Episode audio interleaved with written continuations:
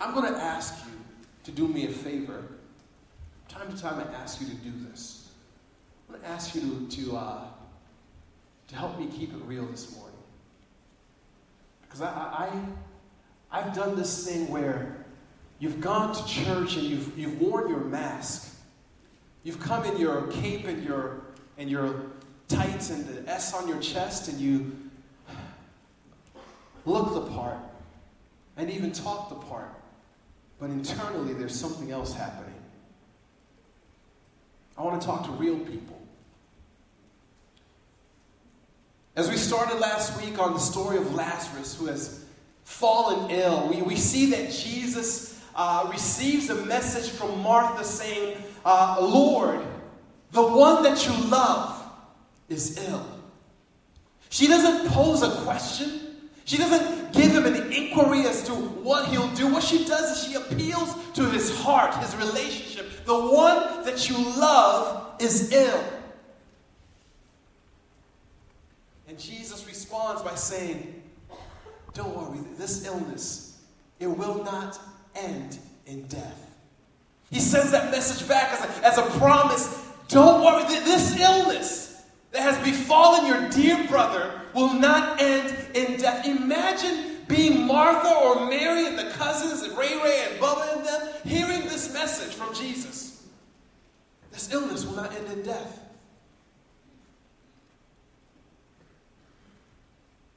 And all of a sudden, your brother dies. His breath is taken from him. The color leaves his skin. And they call for the mortuary. Your brother has died.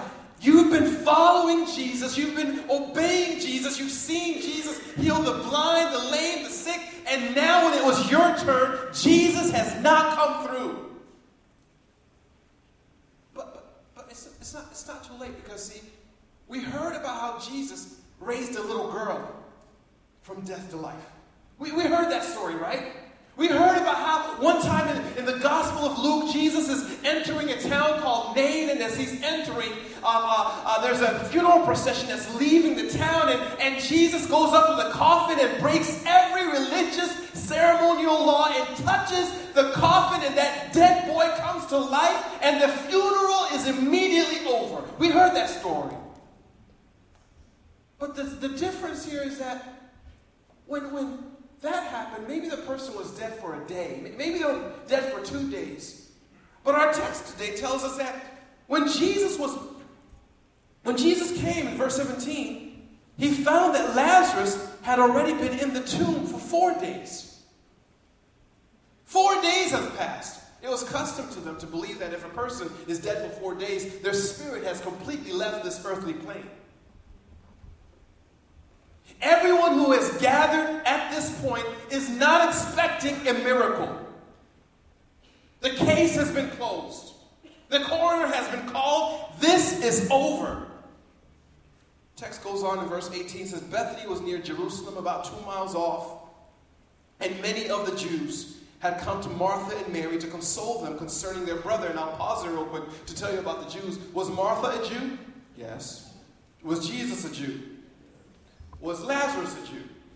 So, whenever you see the Jews being mentioned specifically, what they're trying to tell us is that these are the teaching class, the ruling class of the Jews, the, the Pharisees, scribes, and the teachers of the law have come from Jerusalem. Why would they come to a funeral in Bethany all the way from, from Jerusalem? It says many of them came. The reason why is because Martha, Mary, and Lazarus, well, let's just say that they had some deep pockets.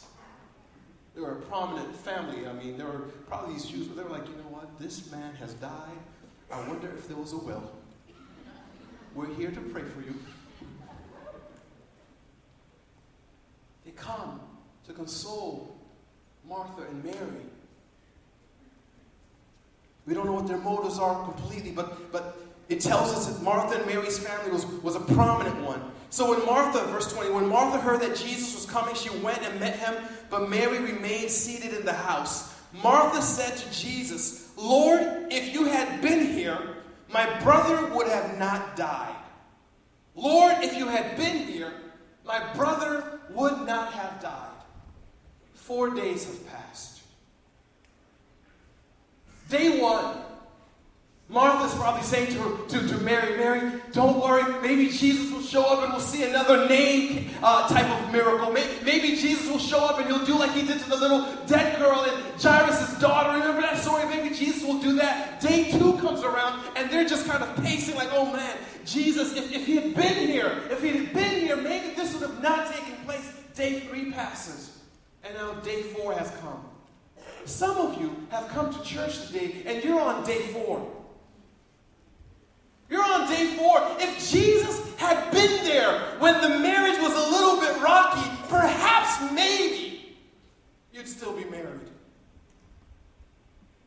If Jesus had been there when, when, when, when the, the court had ruled on the, on the foreclosure, maybe you'd still have the house.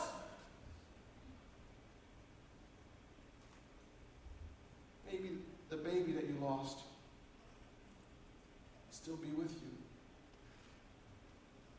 all of us live in this expectation gap where, where we're believing and, and we, we, we have this knowledge of, of what God can do, but then we face our reality.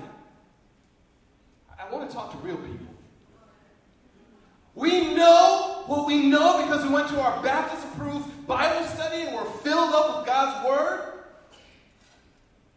We, we, we recited the, the memory verses, all the promises in the scriptures. We, we've sung all the songs. We, we've praised Him. We've done all that we can. But then we face our reality. And our reality tells us if God had acted, He's done it for everyone else. But when it came to me, it was as if He was playing duck, duck, goose. And what I want to challenge you on is what you know, what you perceive as reality, and what is truth. What you know, what you perceive as reality, and what is truth. There's a difference between reality and truth. There's a difference between what you know and what the truth is. There's a difference between the facts and the truth. Text tells us that Mary says to Jesus, If you had been here, my brother would not have died. So, right there, she's explaining the reality. Jesus, had you been here, you, something would have happened because whenever you're around, people don't die. But you left us hanging. And now my brother is dead. And then she says what she knows. But even now, everyone say, but even now, Come on, say it with a British accent. But even now, but even now, whatever you ask of God, you'll receive. Right there, what we're seeing Martha is really articulating what she knows. Sometimes we say things that our hearts are not connected to. You, you follow what I'm saying? Can, can I go a little bit deeper? Yes, life sucks. But I trust God. Glory to God. I'm just I'm giving him the praise. Praise him in the good times and in the bad times. That's what I was taught. Mama taught me good. She took me to church every Sunday. And your faith gets stuck on if. Your growth in your walk with Jesus, Chris, get stuck on if. Yes, I know He's a good God. If He'd acted.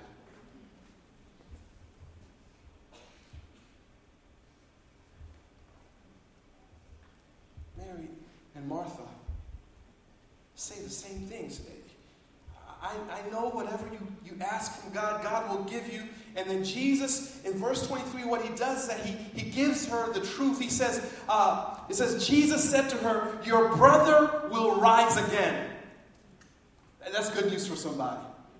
Your, your brother will rise. This is the truth. I want you to receive and accept and embrace Martha right now in this dark moment when you're weeping the loss of your brother. It's the fourth day. It's, it, it's, it's the case has been closed and everything is over. But I want you to know that your brother will rise again. Your situation will rise again. Your emotions will rise again. The thing that they said that they've taken away from you and will never come back, it will rise again. Jesus says this truth to her. And Martha's response is a nice Christian response. Yes, I know. Then in the last day there'll be a resurrection. I believe it. I've, I've done way too many funerals, been around people who are hurting. And sometimes all you can share with them is a word of encouragement, of consolation, like one day you'll meet them again. But that future hope does not speak to them right now. That future statement, that, that nice Christian narrative of, of what we put our hope to, does not speak to their right now. And, and, and so sometimes I'll just sit there with my mouth shut and, and my heart open to God, like, God, please, is there something more that will speak to their situation right now. See, Jesus came to this funeral, but he didn't come like everyone else who was crying. He came to let her know, Your brother will rise again. She thought it was future. He was speaking of right now. He was speaking of right now.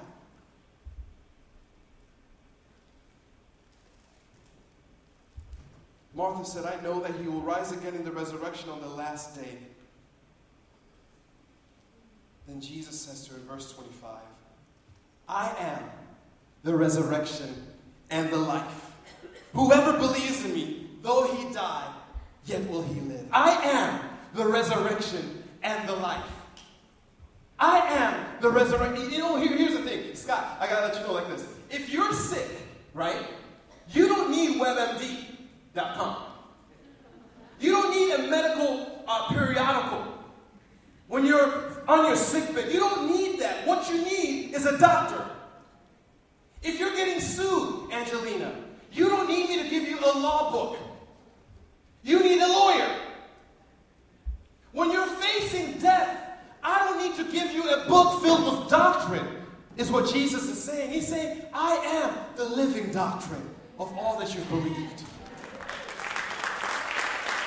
I'm not going to give you a narrative that is found in your Sunday school lesson, but I want to draw you to the person that I am. I am the resurrection and the life. See, Martha and Mary and all the Jews of their day, the Pharisees at least, had believed that yes, there'll be a resurrection in the future. They had read about it in the Psalms and in the teachings of the prophets. But at this point, Jesus says, listen, I'm going to take the doctrine that you've read about, that you've believed, and I'm going to turn it into a person that you can see and believe and touch and feel.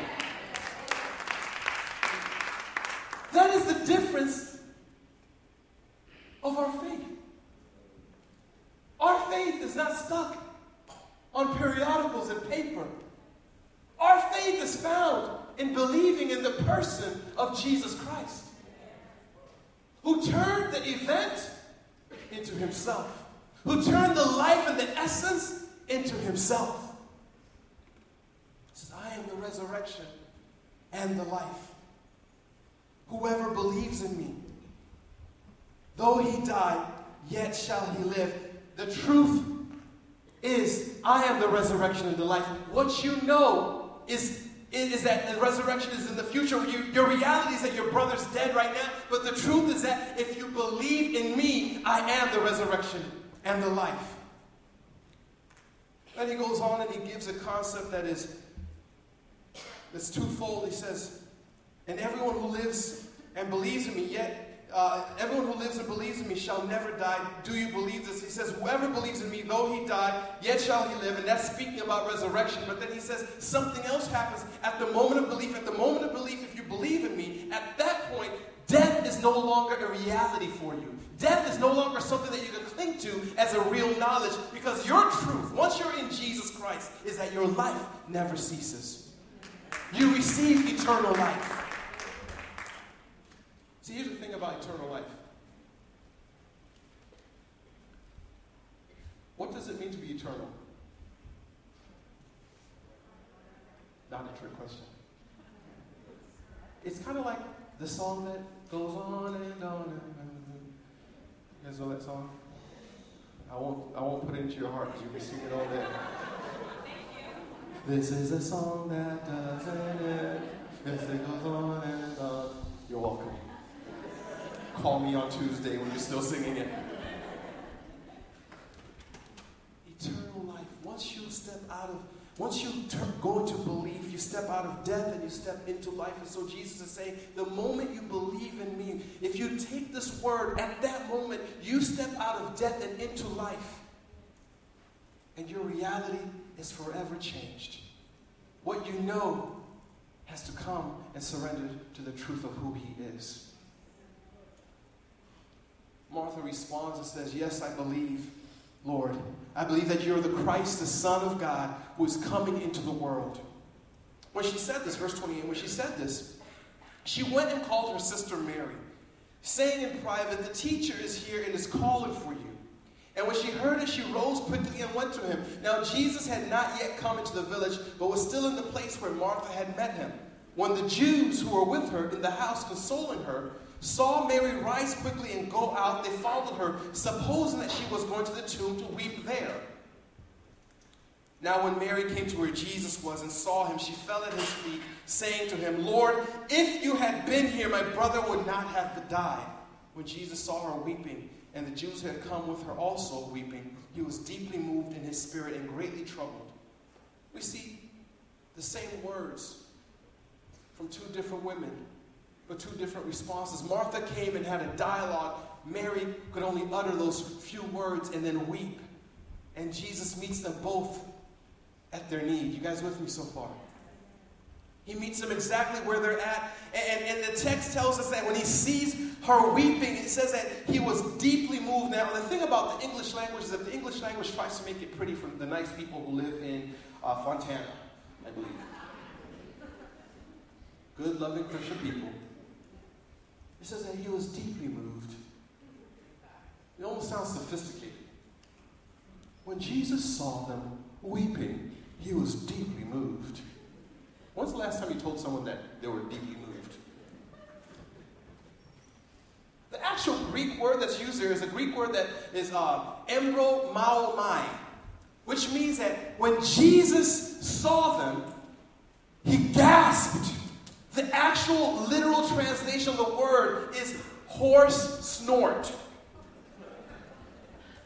He gave out a gasp of exasperation. He was completely moved and, and, and, and beside himself. The word means that he was indignant. I believe that his indignation, indignation came from the ravages of sin and its effect on people that he loved. I believe that his compassion came from a heart that was broken. See, here's, here's the thing about it is that a lot of us, we, we, we, we fall in love with people and, and, and we, we may have known them for, for two months and, and three months, and then we, we, we ask them to marry us. Praise the Lord. Uh, maybe take a little bit more time. I don't know. I don't know. I'm not going. It's not a dating and marriage sermon.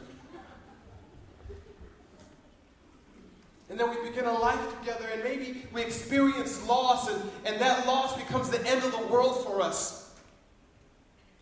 But when I look at the scriptures, what I find is that God is a God who has known us, according to Psalm 139, before we even was. Is that good English? Does it come communicate? Before we, we were even a thought in our parents' mind, before our parents met each other at, at, at, at, In and Out and decided to go to a date on, at the Regal Theater, and, and he bought her flowers, and they, were, they kind of wilted before he got there, but she was okay with it because before any of that happened, in eternity past, God was looking at your life and caring for your life and loving you and, and knowing your story, but He also had grace that He was providing for you. He knew that there would be a time where your heart would be broken. He knew that there would be a time when everything would be shifted in your life and you'd feel as if your world was falling apart. But God knew that He would send His Son to redeem you. So, sometimes when we mourn, we have to look at the heart of God. And God is more than deeply moved. I remember my, my, my, my baby sister, my, my baby sister's 18 years younger than I am, so, you know, when you're 18 years younger, you know, apart, it's, it's a different relationship than with the one that's five years apart. The one that's five years apart got picked on. Y'all need to hug Nikki next time you see her. Every science experiment and food invention that I've come up with, she tasted. It's only macaroni with a lot of Tylenol.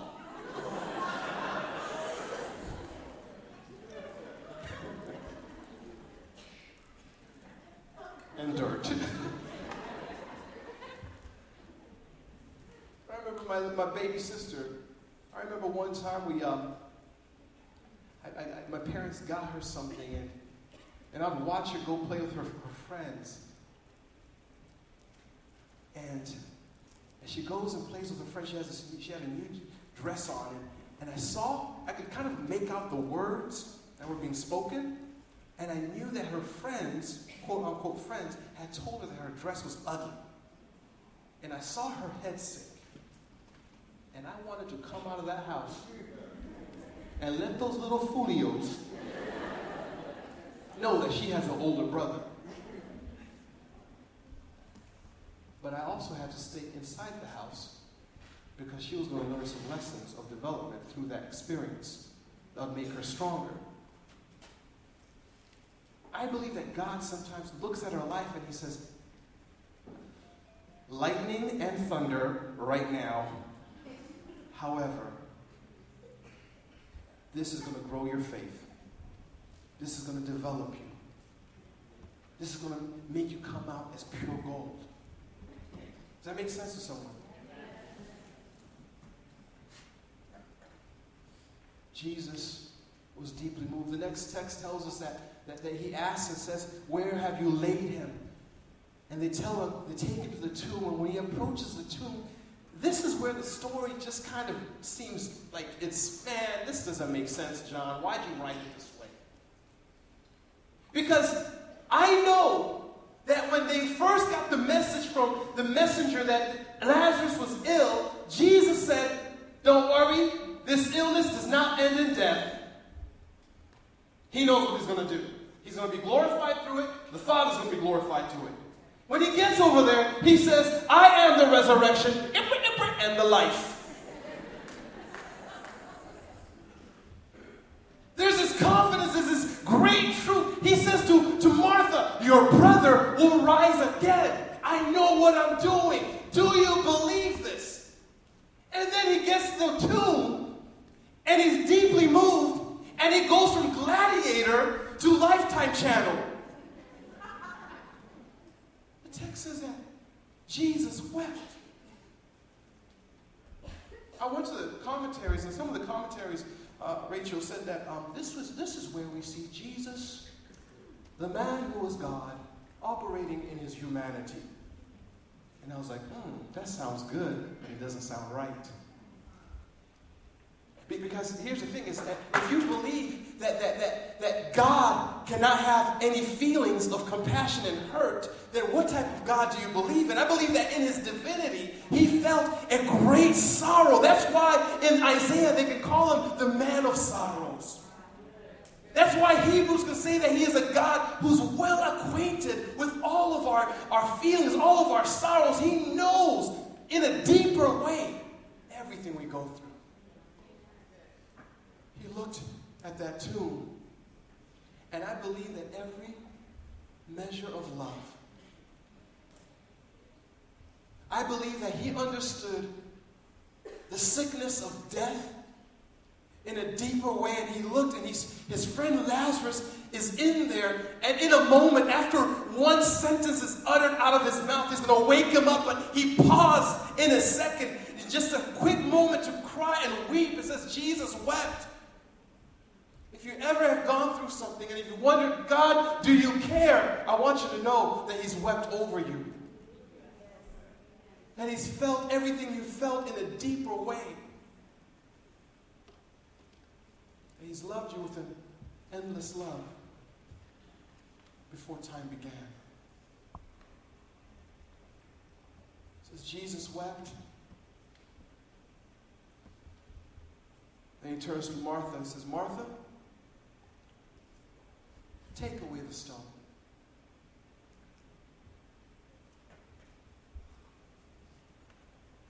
Martha, the sister, verse 39, Martha, the sister of, of the dead man, said to him, Lord, by this time there will be an odor, for he has been dead for four days. Jesus says, Take away the stone.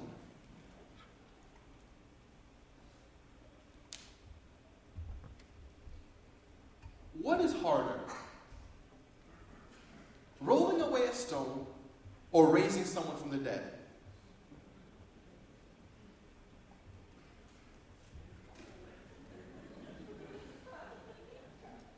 I can do the stone part. I, I, look at this, I'm like, why did Jesus just do some Matrix stuff, man? I mean, like, you know, just some Neo, like, you know,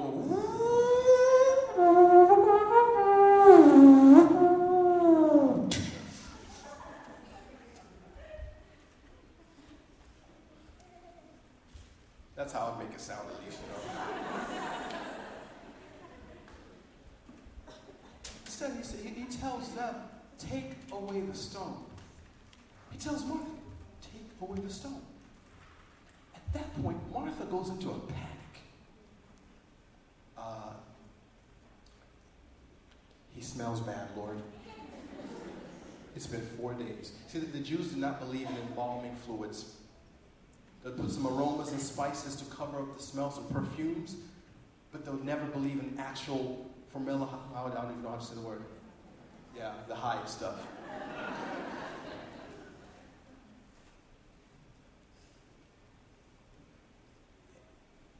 so Martha's like, nah, are you sure you want to do this?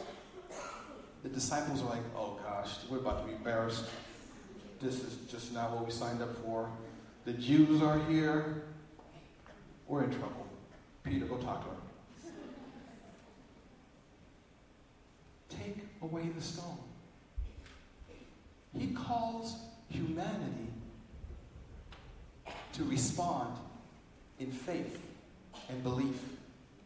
Roll away the stone. Martha's like, we, are you sure? Martha just said that I believe, but now her statement of saying I believe is going from reality and what she knows to accepting and embracing and immersing herself in the truth of who God is right now. Roll away the stone. So they roll the, the stone away. You guys with me so far? They roll the, the stone away. Jesus said to her, Did I not tell you that if you believe, you would see the glory of God? No one that's there, like I said before, no one that's in this audience, in this experience here, is expecting a miracle. Everyone, however, is about to see a miracle. Only those who believe get to see glory. I'll say that again. Everyone saw a miracle, but those who had immersed their faith and believed in Jesus got to see a glimpse of God's glory. Jesus begins to pray and says, So they took it, says, verse 41, they took away the stone, and Jesus lifted up his eyes and said, Father, I thank you that you have heard me. I knew that you always hear me. But I said this on account of the people standing around, that they may believe that you sent me. When he had said these things, he cried out with a loud voice, Lazarus, come forth. The actual words are, Lazarus, out, here. Thing about the name Lazarus is that Lazarus is a common name in that, in that, in that place, in that area. It's, it's sort of like Jesus going to, to Tijuana and saying, Juan! Ven aquí! It's like Jesus going to Orange County and saying, Tyler!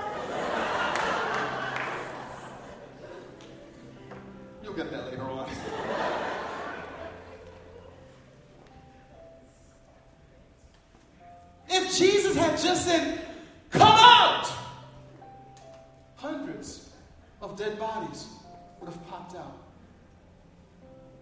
But he says, Lazarus.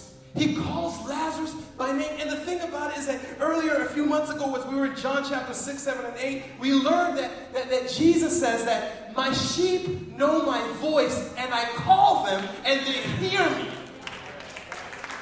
At that moment when Jesus said Lazarus, Lazarus heard his master's voice and said, This is my moment. This is my moment. And, and, and in one moment, the, the blood vessels that had dried up, the, the muscles that had atrophied, and all the bones that were wasting away became back to life. And he began hopping out.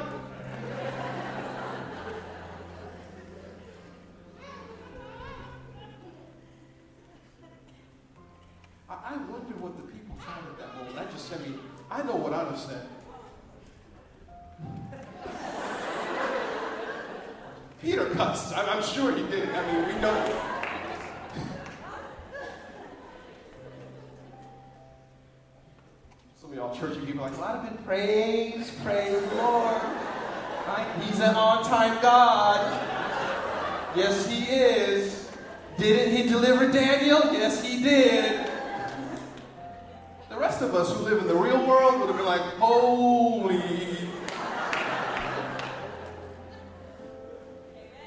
We have never seen anything like this.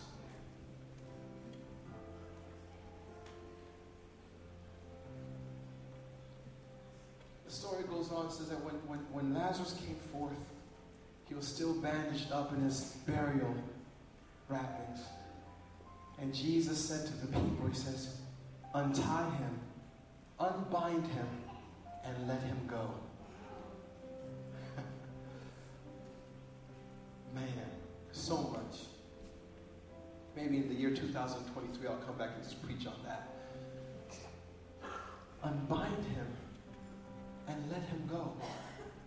The thing is that some of us can get raised from the deadness of our sin, but we need other people to come and take off the trappings of our death so we can truly walk in the freedom that He's called us to. The thing is, is the truth about the stories that all of us represent Lazarus. All of us do. The effects of sin is that we are born into death. But there comes a moment when Christ calls us by name and we spiritually come to life. The thing about it is that there are many of us who are here this morning. And you came for many different reasons. You come from very different stories. There's a thread that is true is that all of us have been disappointed at one point in life. All of us have stood in the expectation gap and felt as if God did not deliver on time. And after one too many experiences like this, we create a stone over our heart.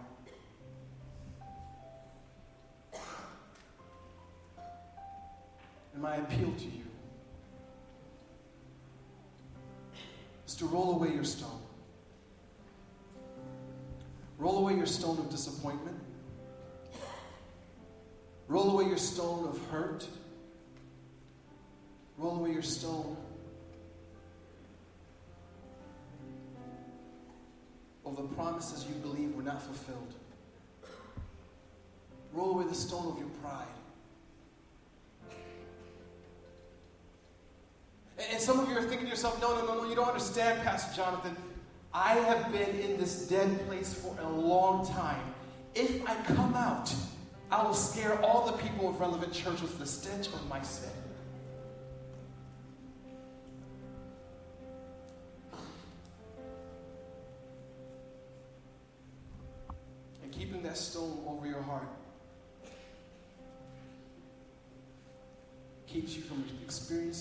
Greatest breakthrough of your life. God can speak to you specifically and call you by name. Where are you, Lazarus? Are you willing to allow that stone to be rolled away today? That he may call your name and that you may be raised to life.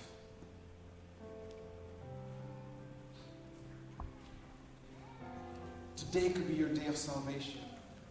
Today could be your day of stepping out of death and into life. Today could be your day of stepping out of unbelief and into belief. Today could be the beginning of eternal life. Today could be the day where you leave what you call reality and what you know and enter His truth. Today could be the day, but you must roll away the stone.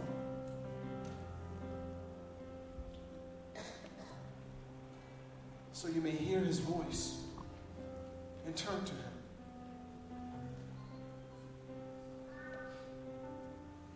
I'm going to pray and I'm going to tell you some, about some next steps.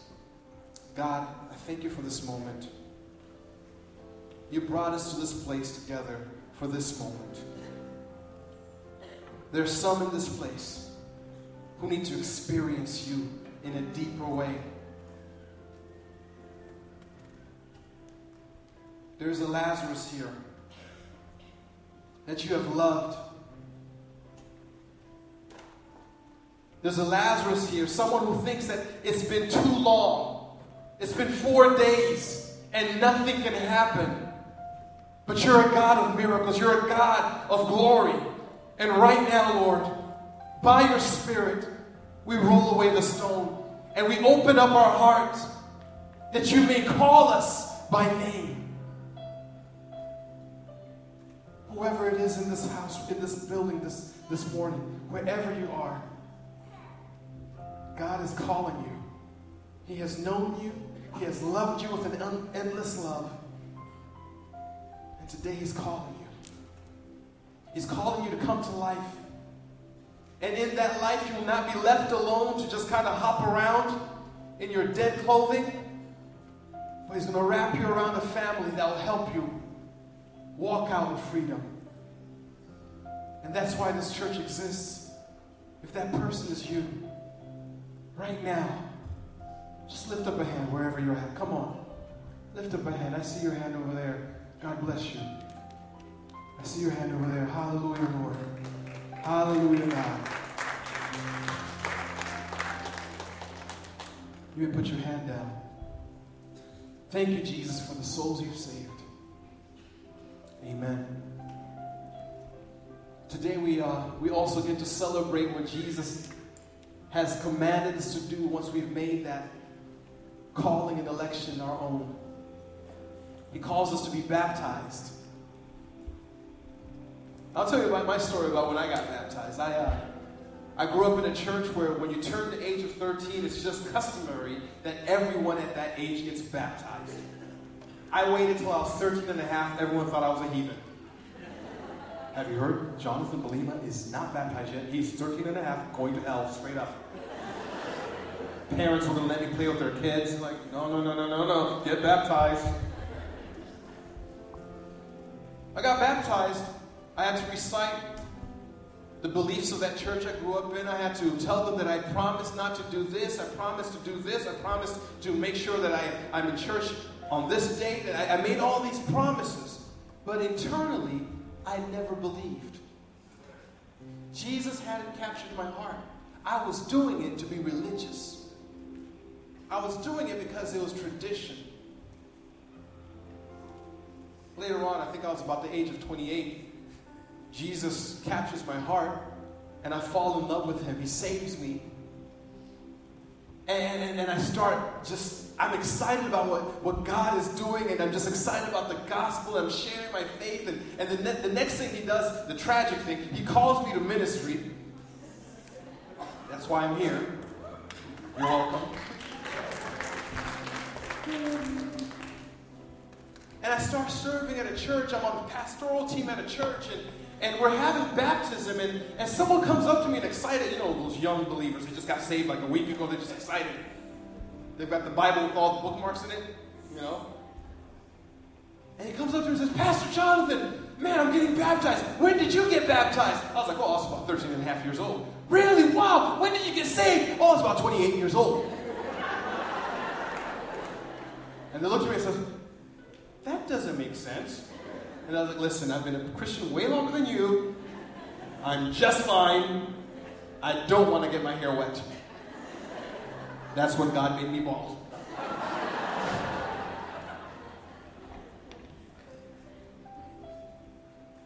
But it, the thought lingered. I was like, wait a minute. I got baptized before I got saved.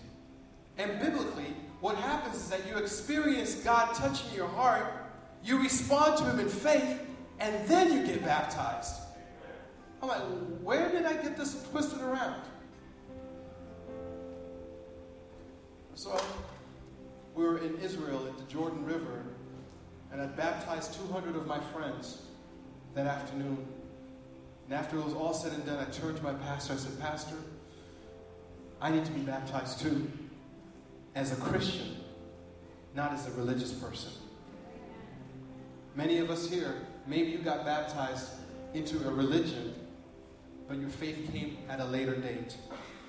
And I want to invite you into Christian baptism. If you gave your life to the Lord this morning, join us this afternoon in getting baptized. We, we, we pulled a miracle just for you. Jesus turned water to wine, and just for you, we're doing Chick fil A on Sunday.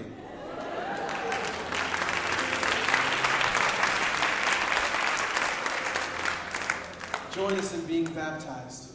God, I thank you so much for what you're doing in this church, what you're doing in the hearts of people. I thank you that you raise us to life. I thank you that, that even though sin was stronger, you're stronger. That even though our shame was great, our decay was great, our stench was very bad, you gave us the aroma of your grace and you poured it out on us that we may